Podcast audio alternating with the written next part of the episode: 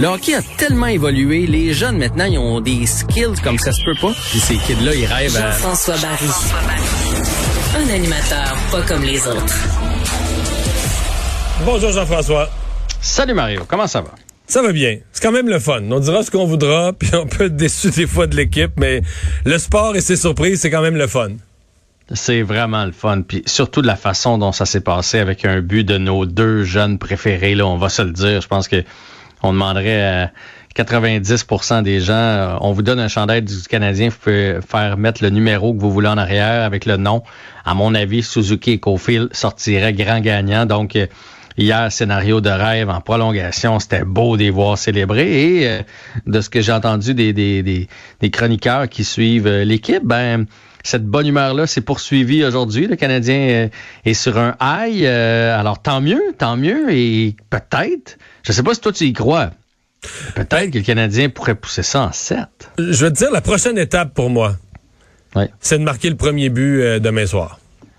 C'est drôle parce que tantôt, j'ai fait mon balado avantage numérique. J'ai parlé avec Patrick Lalim et j'ai dit, à mon avis, la clé, c'est le premier but parce qu'on veut shaker ben, ouais, Si Canadien, si Canadien compte le but en première période avant, avant Toronto demain, il reste que Toronto, là.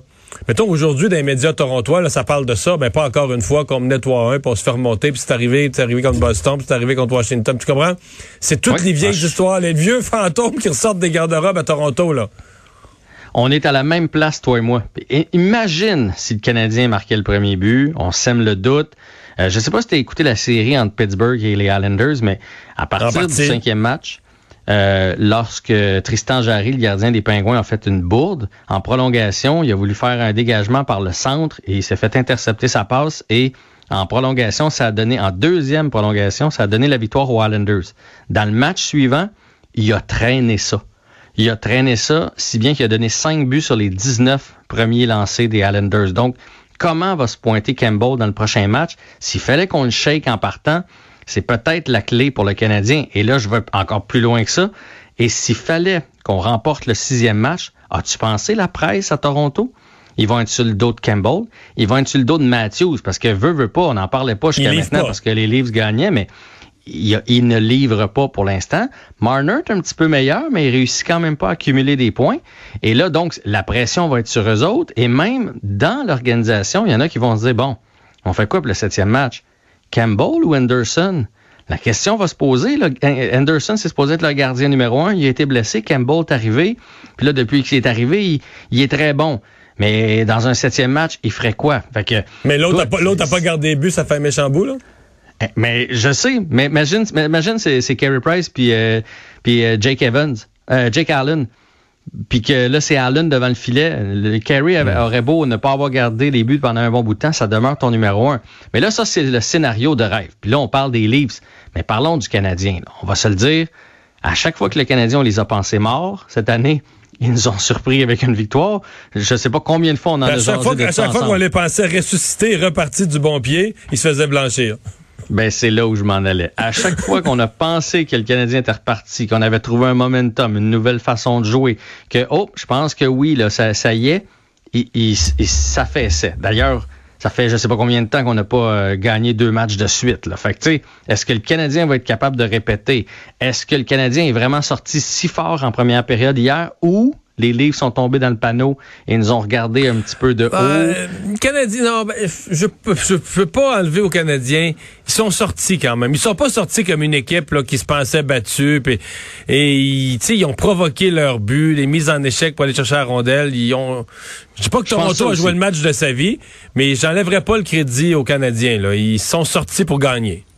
Et, et, le Canadien jouait sa vie, ce qui n'était pas le cas pour les Leafs. Donc, ils sont sortis plus forts. Mais là, dans le prochain match, les Maple Leafs, eux autres aussi, ils vont sentir qu'ils commencent à jouer leur vie. Fait qu'ils vont sortir plus fort. Fait que si les deux équipes sortent fort, fortes, ben, on n'a pas le choix de hmm. donner quand même un, Avantage, edge là, aux Maple Leafs. Mais ça va être vraiment intéressant. Même hier, là, on parle du début de match. Mais donc, quand c'était 3-0, là. Ouais. Mais dire, Price, ça, ça répète 3-3. Là. Quand c'était 3, ça, ça, a remonté 3-3 ensuite. Mais je veux dire, en première période, le Canadien a donné plein de deux contre un, un échappé. On donne des chances quand même. On l'oublie parce que ça rentre pas, là, mais on donne des chances. Euh, le Canadien donne des chances que lui n'obtient pas. Bon, il y a cet échappé à deux joueurs en prolongation, une affaire inusitée, spectaculaire, là. Mais mhm. sinon, euh, le Canadien donne à l'adversaire quand même euh, beaucoup de chances. Mais ça, c'est comme ça depuis des années. Puis c'est pas dans cette série-ci que ça va s'arrêter. OK, on, accepte, ça. Ben, je veux dire, c'est pour ça qu'il y a 10 millions, le gars avec les grosses pads euh, par année. On veut qu'il fasse les gros arrêts. Il est fait présentement. On a une défensive coup-ci, coup-ça, donc on va continuer de donner des chances. Et les Maple sont très, très, très, très bons pour les provoquer, ces chances-là. Fait que peu importe où le Canadien va se rendre, on va donner des chances. Et peu, peu importe où les Maple vont se rendre, ils vont réussir à se créer de très belles chances de marquer. Fait que ça, ça pour moi, ça fait pas de doute. Après ça, l'autre intangible, est-ce que le fait d'avoir des spectateurs une première fois depuis plus d'un an, est-ce que ça va motiver les troupes? Hier, demain, là, ça va être ça va être bruyant au Centre Bell, même s'il y a juste 2500 personnes. ils vont être debout, puis il va y avoir du go abs go. Là. Ça, ça risque d'en stimuler un peu. Moi, ce que j'ai hâte de voir, c'est les gars qui sont, qui ont décidé de venir jouer ici. Euh, Anderson, Toffoli, ils en ont parlé souvent, qui sont venus jouer à Montréal pour les fans. Est-ce que autres, ça peut pas aller les, chercher en dedans un sentiment qu'ils n'ont pas vécu depuis longtemps? Puis que ce soit eux autres qui transportent l'équipe demain, parce qu'ils sont plutôt tranquilles depuis le début de la série. Anderson a marqué sur euh, la première période du premier match. Depuis ce temps-là. Depuis il est tranquille. Toffoli, hier, euh, c'est quand même sa mise en échec qui a fait précipiter la passe que Caulfield a, intercepté pour partir en échappée en prolongation. Là. Mm-hmm. Mais, ah oui, oui, puis D'ailleurs, parlons-en de ça. Parlons-en de ça. Moi, j'y ai vu là, du vrai instinct de hockey. C'est-à-dire que Caulfield a lu le jeu en une fraction de seconde, a regardé Galchenyuk, puis s'est dit, lui, là, il va envoyer une longue, il, va, il est mal pris, il va envoyer une longue transversale par là, puis, puis il l'a coupé. Ouais. Mais ça, c'est... Ça, c'est du talent, et c'est de la confiance, et c'est à la limite un peu rebelle. OK? Parce que il prend une chance en faisant ça. C'est vraiment un jeu à haut risque. Je pars par là parce que j'ai comme l'impression qu'il pourrait l'essayer, cette passe-là. S'il a fait pas, tu sors quand même du jeu parce que tu couvres plus personne. Là. Il est entre deux joueurs puis la passe n'a pas eu lieu.